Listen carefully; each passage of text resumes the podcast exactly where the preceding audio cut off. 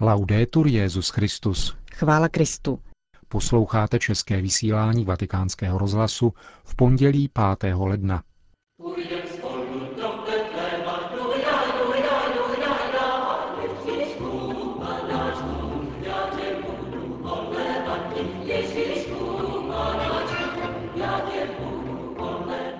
Kardinál Torán bilancuje oblast mezináboženského dialogu. Na zatajované negativní účinky hormonální antikoncepce upozornil na stránkách Osservatore Romano předseda Mezinárodní federace Združení katolických lékařů Pedro Castelví. V Bahrajínu bude postaven druhý katolický kostel. To jsou některá z témat našeho dnešního spravodajského pořadu, ke kterému přejí příjemný poslech Johana Bronková a Milan Glázer.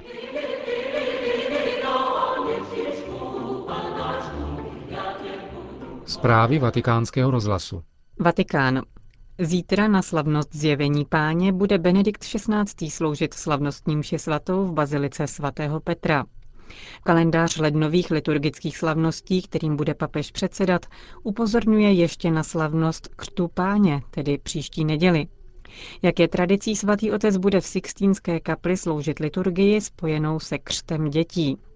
A konečně v neděli 25. ledna na slavnost obrácení svatého Pavla se Benedikt XVI. odebere do baziliky svatého Pavla za hradbami, kde bude od půl šesté večer předsedat liturgii Nešpor, které zahájí týden modliteb za jednotu křesťanů.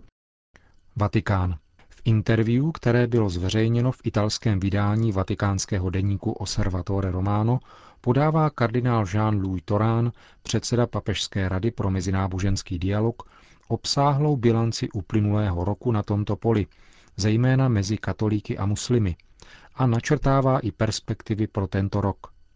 Pokud jde o možnost dialogu teologického rázu s islámem, kardinál Torán připomíná, že v prohlášení vydaném Kongregací pro nauku víry Dominus Jezus o jedinečnosti a univerzálnosti spásy Ježíše Krista a jeho církve se rozlišuje mezi vírou teologální, chápanou jako přijetí pravdy zjevené trojediným Bohem, a vírou vyskytující se v ostatních náboženstvích – Poněvadž tyto víry jsou nesrovnatelné, nelze hovořit o teologickém dialogu mezi křesťany a stoupenci jiných náboženství.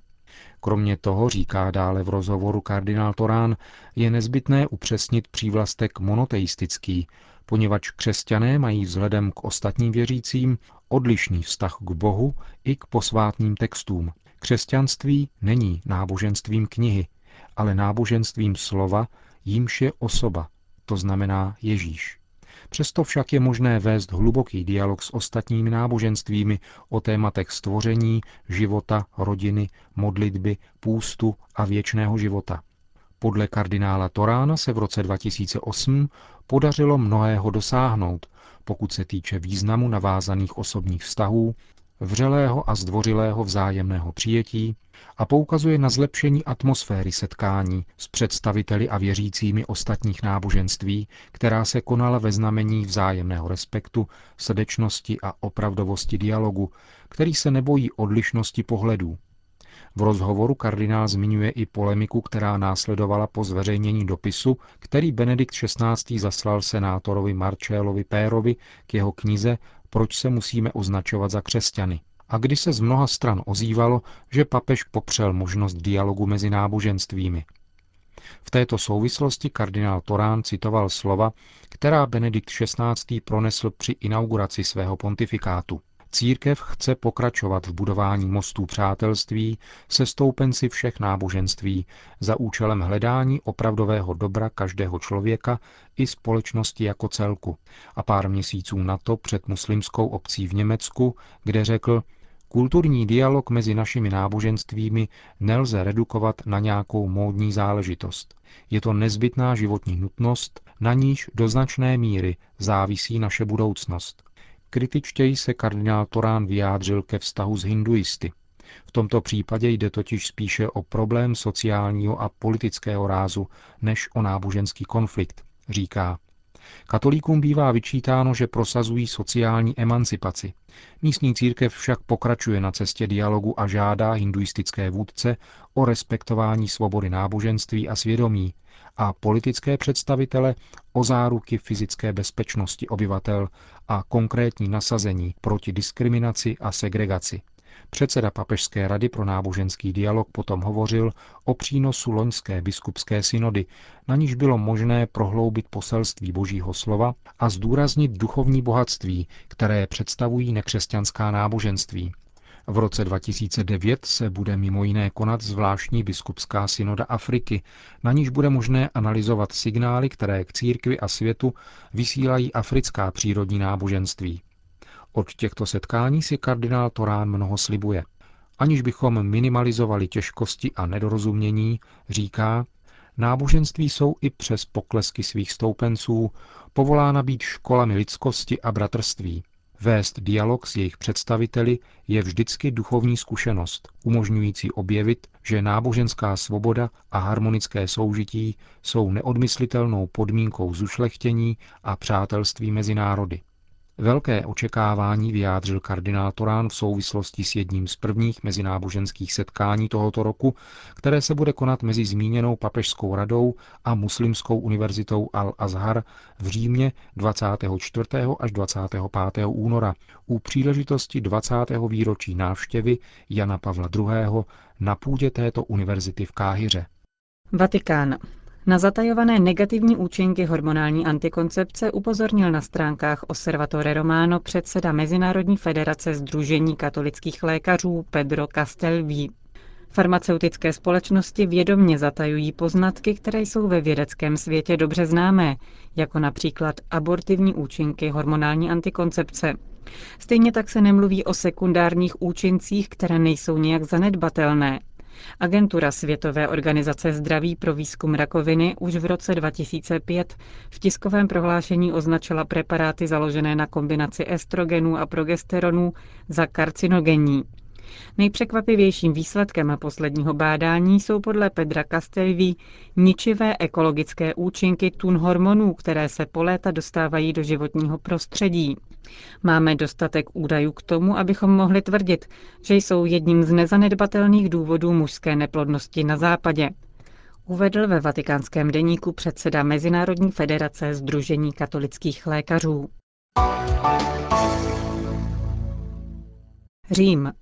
Při výzvách ke skromnějšímu životnímu stylu je třeba opatrnosti, abychom neuráželi nejchudší.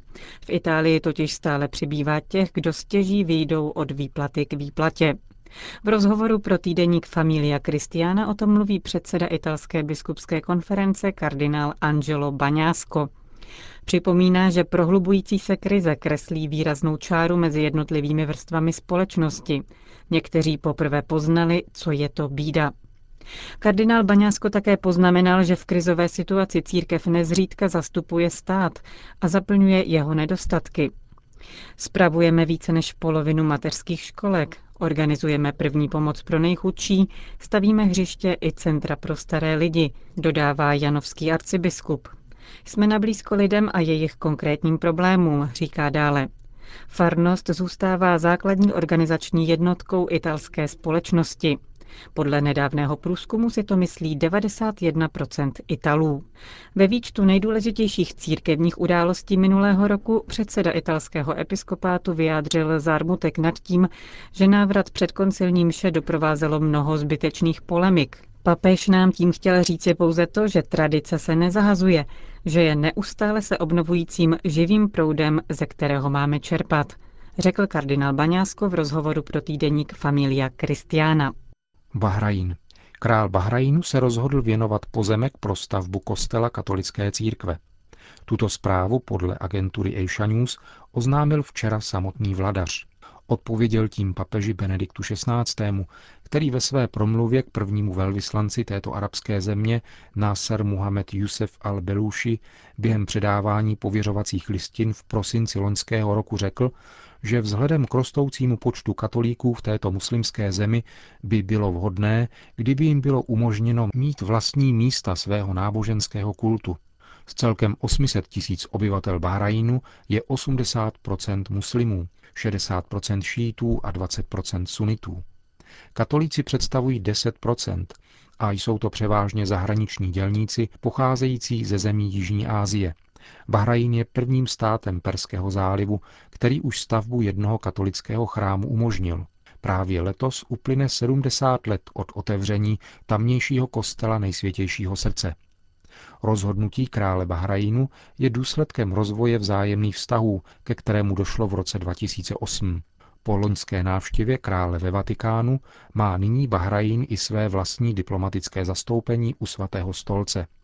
Po zveřejnění zprávy o stavbě nového místa kultu pro katolickou církev vyjádřil také protestantský pastor Hani Aziz přání, aby král velkodušně umožnil také evangelickému společenství postavit si vlastní kostel. Londýn. Anglikánská církev ve Velké Británii se připravuje na biskupská svěcení žen. První rozhodnutí padlo už v červenci na plenárním schromáždění této církve. Na konci prosince loňského roku byl zveřejněn návrh nezbytných právních změn, který bude předložen k diskusi na příští synodě letos v únoru. Pokud bude přijat, nejpozději za tři roky se stanou první ženy biskupkami.